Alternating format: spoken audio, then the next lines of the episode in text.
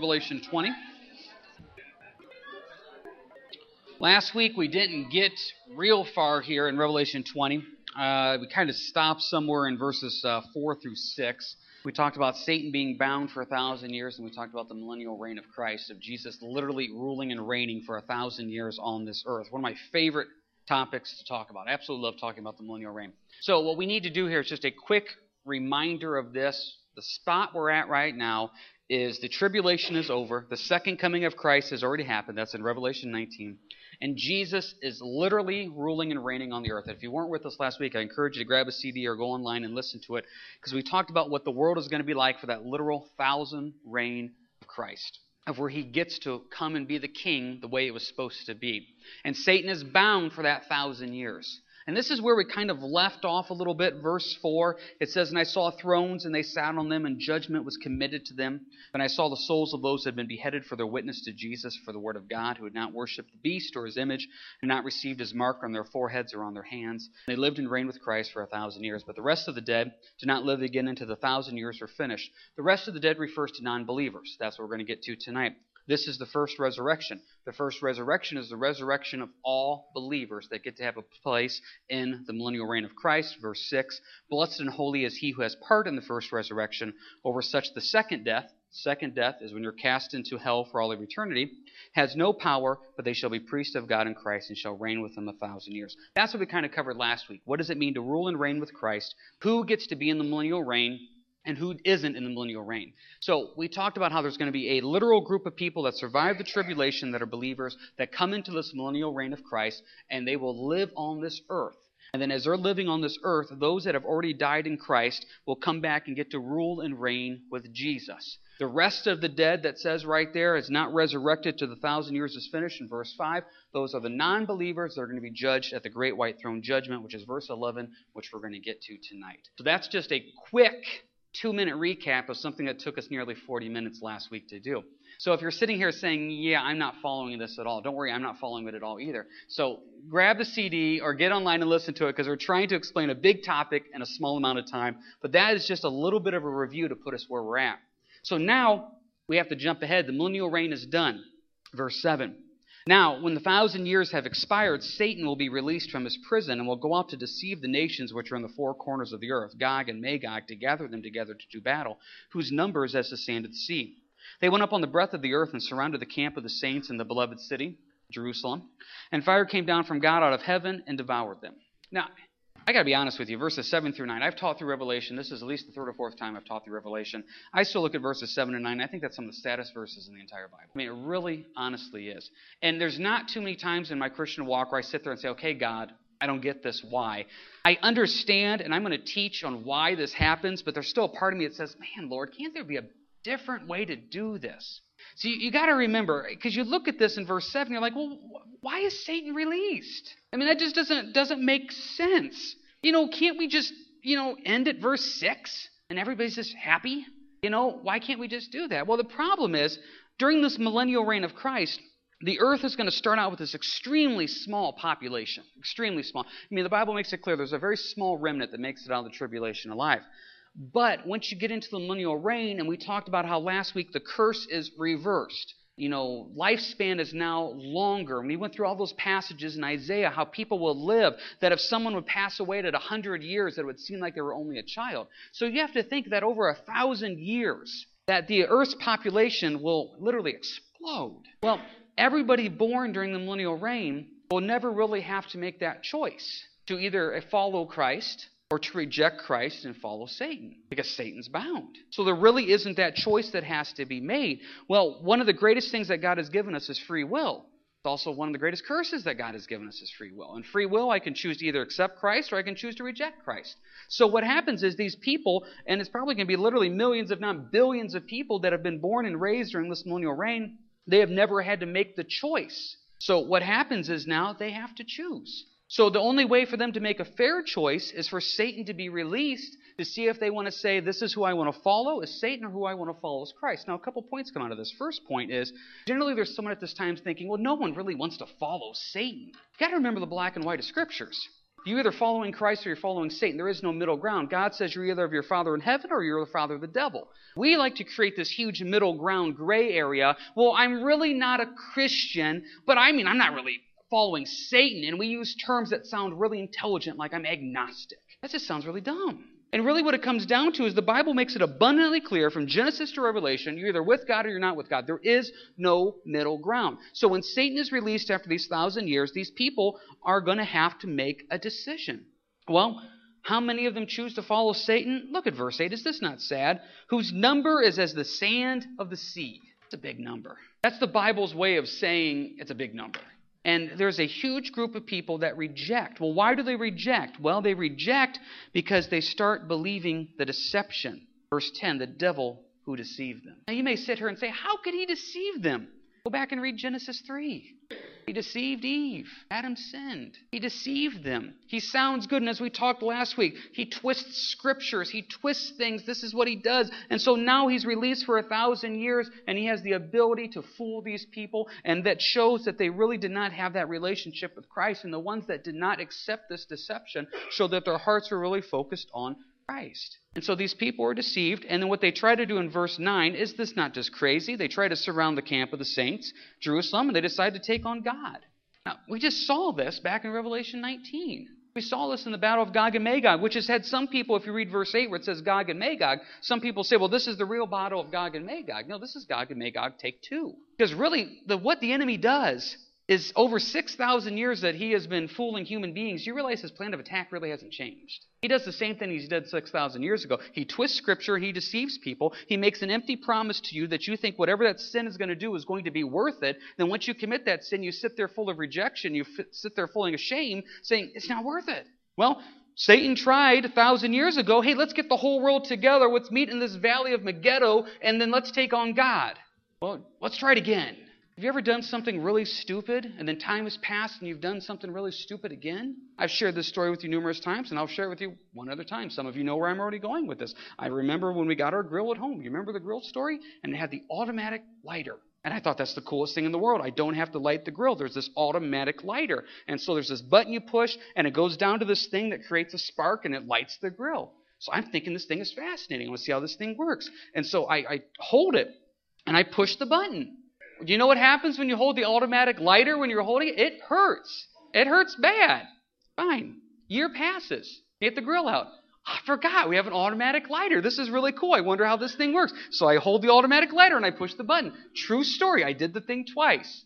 And this is the church you choose to attend. The point is, there are times in life where we just repeat and repeat and repeat. I mean, there's that verse in the Bible that says, just as the dog returns to the vomit.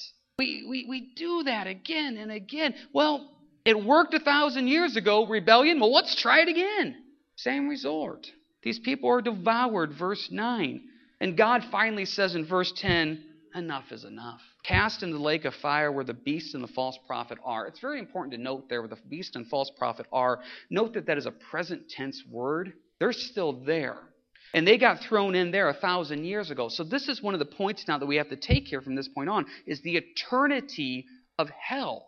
We always talk about the eternity of heaven. There is the eternity of hell. And this is something that has to be preached and preached again and again and again. And one of my favorite verses, and I use that term lightly, but one of the best verses, I should say, on this topic, it's Matthew 25, verse 46. If you want to write this down, Matthew 25, verse 46. It says, These will go away into everlasting punishment, but the rest into eternal life. So you're either in everlasting punishment or you're in everlasting life. There, there is no difference. You are living everlasting one place or another. So when it says that the Antichrist is already in there. He's been in there for a thousand years, and he's going to be in there for another thousand years and another thousand years, and we can keep on going and going. Look at this last phrase of verse 10. And they will be tormented day and night forever and ever. Let's read that one more time. They will be tormented day and night forever and ever.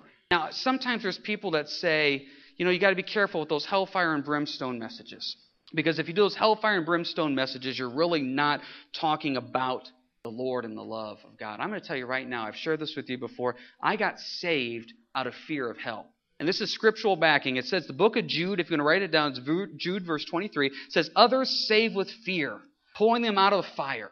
I remember distinctly where I was at. It was Pastor Krager teaching. We were in the library at that, which is now the library. We were in the little white house there by the bank in Hamler. And I remember him teaching, and he did an altar call, and he started talking about hell. And I said, I don't want to go there. So Jesus is the way I don't go there? Then I'll take Jesus. That sounds good.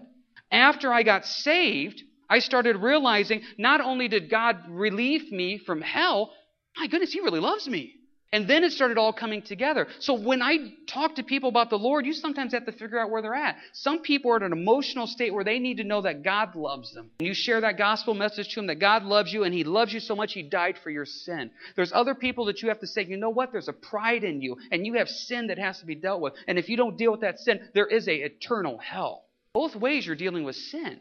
But some people are dealt with the sin through love and others are dealt with the sin through the ideas of the fire of hell. I was one of those guys with the fires of hell. I don't want that. I look at verse 10, we'll be tormented day and night forever and ever. That verse gets my attention. Some of you, that verse may get your attention. Some of you have a coworker, a friend, a family member, or that verse will get their attention. The eternity of what hell is. Now, we're going to get into that here in a second, but let's stop for one quick second. Does anybody have any quick questions, comments over verses 7 through 10 of this? Yeah, Ryan. Mm-hmm.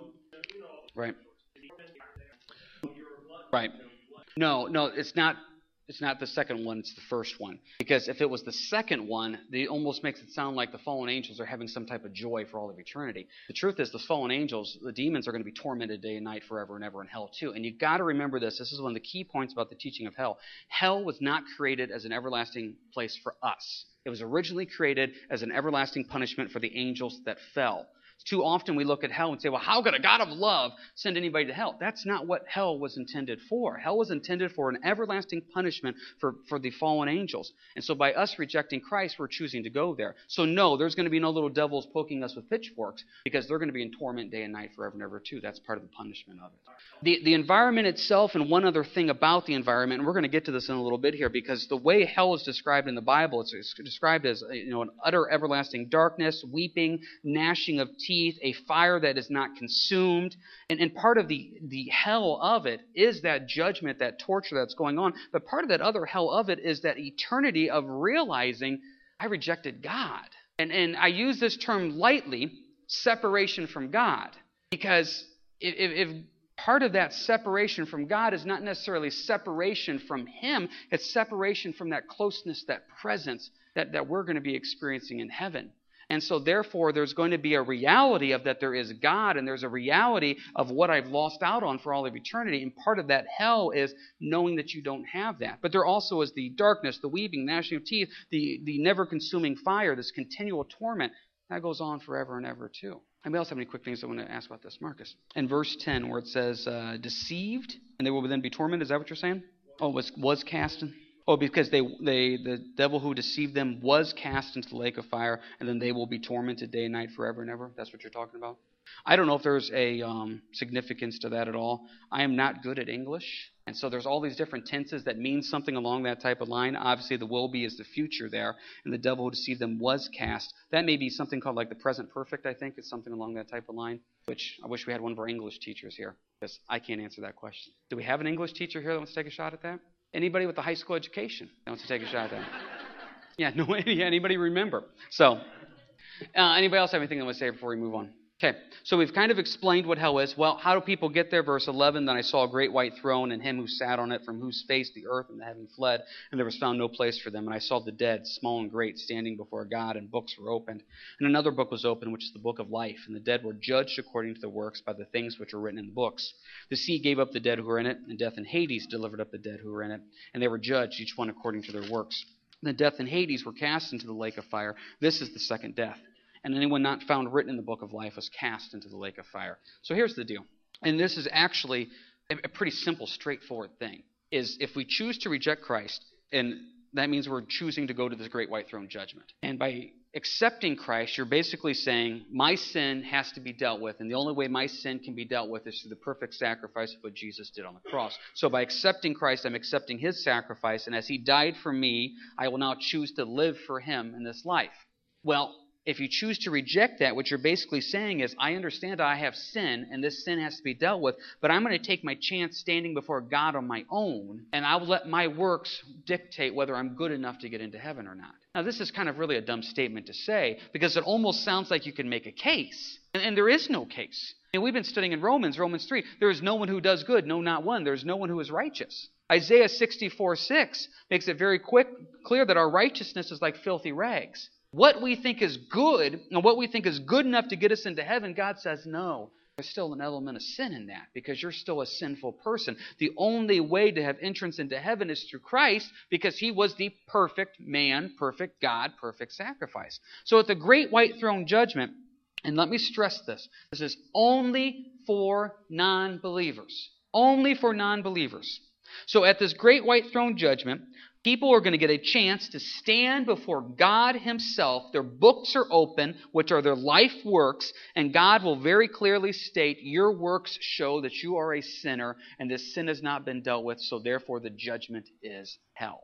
That's going to be very clear. If you look there in verse 12, it says, The dead, small and great. There is no hierarchy when you're dead. I just read an article recently. There's a very famous movie actress, etc., that was working on a project out in Hollywood, and one of the rules were that all the extras and all the staff helping were not allowed to make eye contact with her. And what a silly, dumb thing. We have this hierarchy here, and when it comes to death, it doesn't matter if you're small or great, you're standing before God, and your works will be judged. Now, I just have to say this. This is kind of a Sunday morning point versus a Wednesday evening point. You have to remember when it comes to works, you're not judged on, I did more good than bad. No, you are judged on the fact of, was there ever one time that you committed a sin? One sin and you're out completely. That's just the way it is. And even past that, it's not that you've committed a sin. The Bible makes it clear that you're born a sinner. The Bible makes it clear that I inherited sin from my father's father's father's fathers, etc. So no matter what, you don't have a case as you stand before God in the great white throne judgment. There, there is nothing you can say or do that's going to get you out of this. Absolutely nothing because these books are open and your works are opened up right in front of God. And you can't talk your way out of this. There's no way whatsoever. And this is the choice that we choose to make if we choose to reject Christ. Now, all of us all of us have at one time or another probably run into somebody who's talked about hell with almost some type of longing. I can remember when I've witnessed to people before and the subject of hell comes up and they say some of the most ridiculous things you've ever heard. All my friends are going to be down there. Well, if that's where everybody's going to be, that's where I want to be. It's like you don't even know what you're talking about. You know, we've heard the songs, or I mean, I still remember as a kid listening to that ACDC song, Highway to Hell. I mean, it just, you make, they make it sound like this idea of that's what I'm shooting for and it's going to be this big fun thing. And you go back to verse 10, tormented day and night forever and ever. We're not getting out of this. And as you can see here in verse 12, the books are open, and this is going to be fair. See, this is the thing that gets me. When somebody comes up to me and says, God is not fair. No, God is, is almost too fair. He's extremely fair. If you choose to reject Christ, He will give you a free, fair trial and judgment. He will. He will. And His judgment in verse 12 will be fair based on your works, and His judgment will be righteous based on your works. It will be fair and righteous. We just don't like it. See, by the time we get to verse 12, we don't want fair and righteous. We want mercy. And it's past the point of mercy for these people because they've already rejected Christ. As you see there in verse 13, death and Hades has delivered up their dead. The sea gave up its dead. Now, we have to take a quick little discussion on this because each translation says that a little different.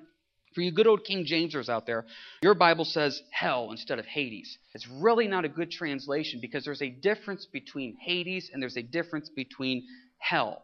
And depending on how you kind of look at it, some other translations actually just translate it grave. What this word Hades means, it's a Greek word that literally means abode of the dead. So what happens here is this if someone dies right now, if you are a believer in Christ, the Bible makes it clear absent from the body, present with the Lord. You're, you're, you're, amen. You're right in heaven for all of eternity. If you choose to reject Christ now, the Bible makes it clear as soon as you die, you are sent to Hades which is the Greek word, and the Hebrew word for that word is Sheol, S H E O L. So you're going to be sent to Hades slash Sheol, which literally means a abode of the dead, and this is a place of torment as you await the final judgment of the great white throne judgment. And we know it's a place of torment because from Luke 16, and I'll let you take a look at that later on as we're running out of time here, it talks about the man that was cast into Hades. And it's a place of torment as you're awaiting the final judgment here. And so you are being judged right then and there because it's already known that you didn't make the cut. And so what happens though is God gives you a fair shot. You get to stand before the great white throne judgment. As you stand before the great white throne judgment, death and Hades are opened up. Everybody that, in, that has died, that have rejected Christ, they get a chance. Look at the end of verse 13. They were judged, each one according to his works. And then what happens after this? They are then thrown into, verse 14, the lake of fire. The lake of fire would probably be the better way to describe what is actually hell. Now, is that a big deal? To me, it's not a big deal because I use that term all the time. I say somebody, if you reject Christ, you're going to go to hell. Every now and then, I shared this story with you last week. I run into somebody who wants to be particular.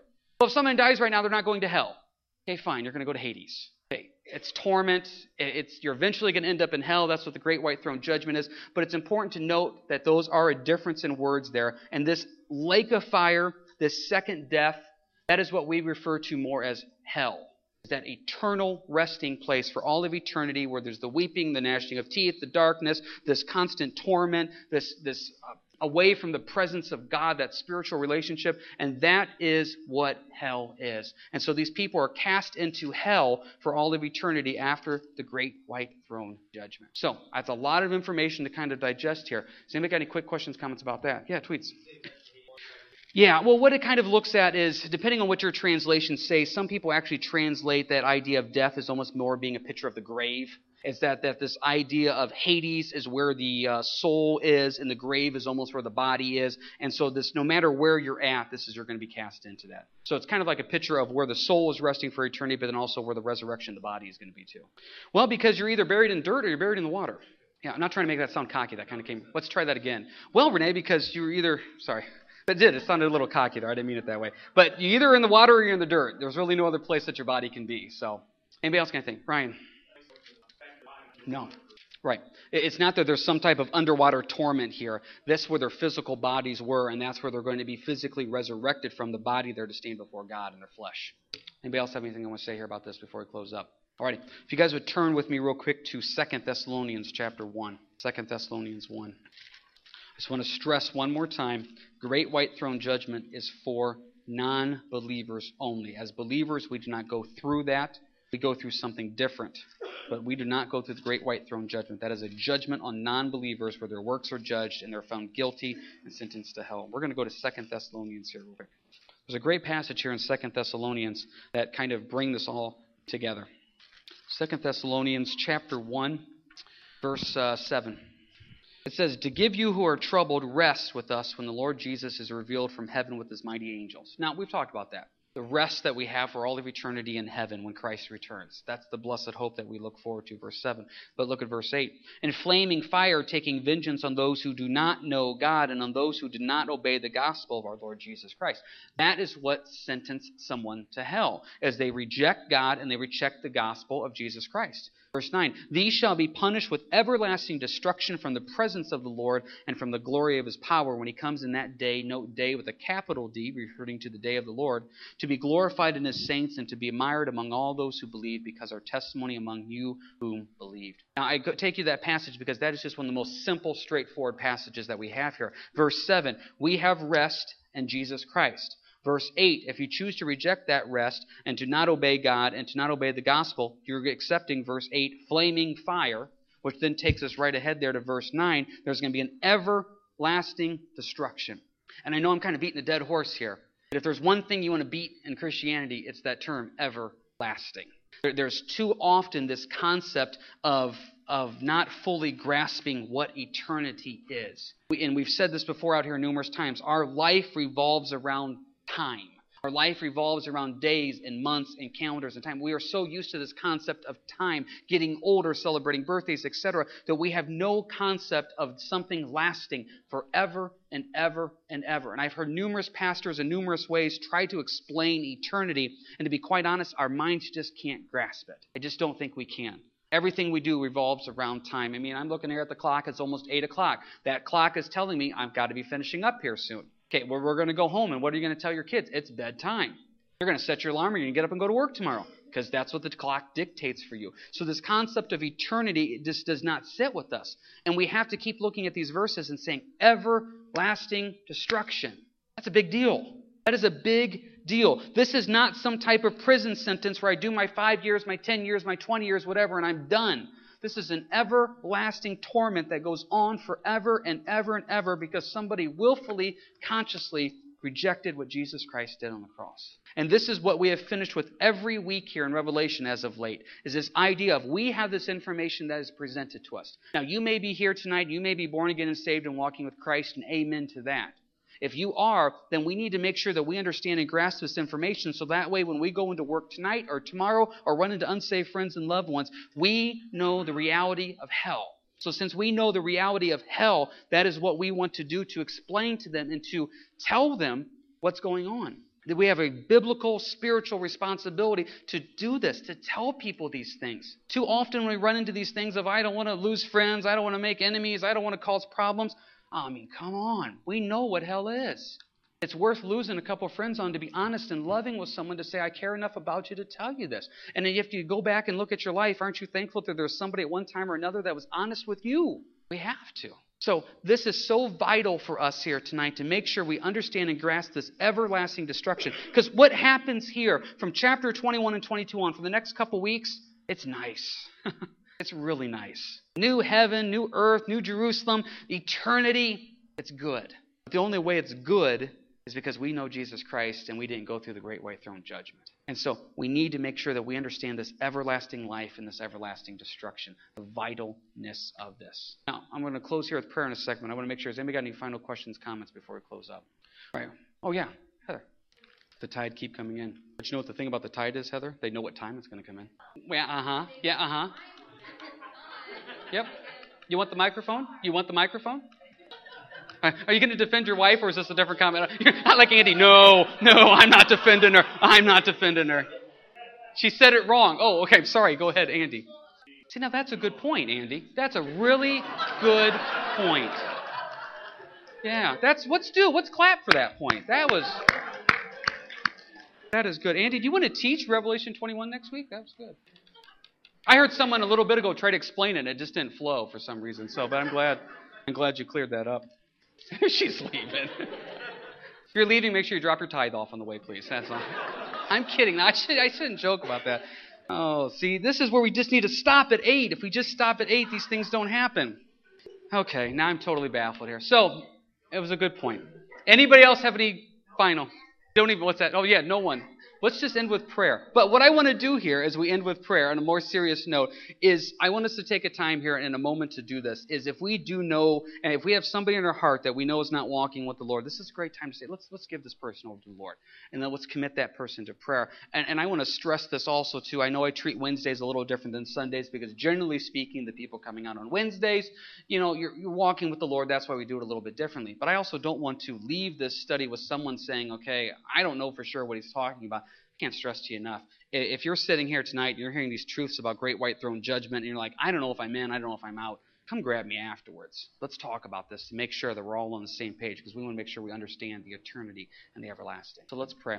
Heavenly Father, as we come to you, I just think of that passage where it talks about eternal life and everlasting destruction. Lord, it is so clear what you're trying to say. And we are thankful for what Jesus did on the cross for us to have that eternal life. And Lord, we pray that for ourselves and we say thank you. We pray for our kids to grow up and love you and accept you at an early age. We pray for unsaved friends and loved ones to come to you. And Lord, I'm sure we all have somebody on our heart right now who we just don't know. Or maybe it's so blatant that they just say they don't want it. Lord, in the name of Jesus, we give that person over to you through your Spirit to speak to their heart, convict them of sin, righteousness, and judgment because we love them. Lord, open up doors for us to get a chance to plant seeds in you. Lord, we just give that person to you and pray that their heart is softened in you. Bind the enemy in all ways as he wants to pull a veil over their eyes. We pray that that veil is lifted, and we pray for these people in love, and we say, Thank you, Lord. Help us to never forget what you did so we may have a real relationship with you, not by what we've done, but by what you. We lift this up in your name. Amen. Don't forget sign up sheets back there for heart to heart dinner with dad, and next week we'll be in Revelation 21 and 22. You guys have a good week.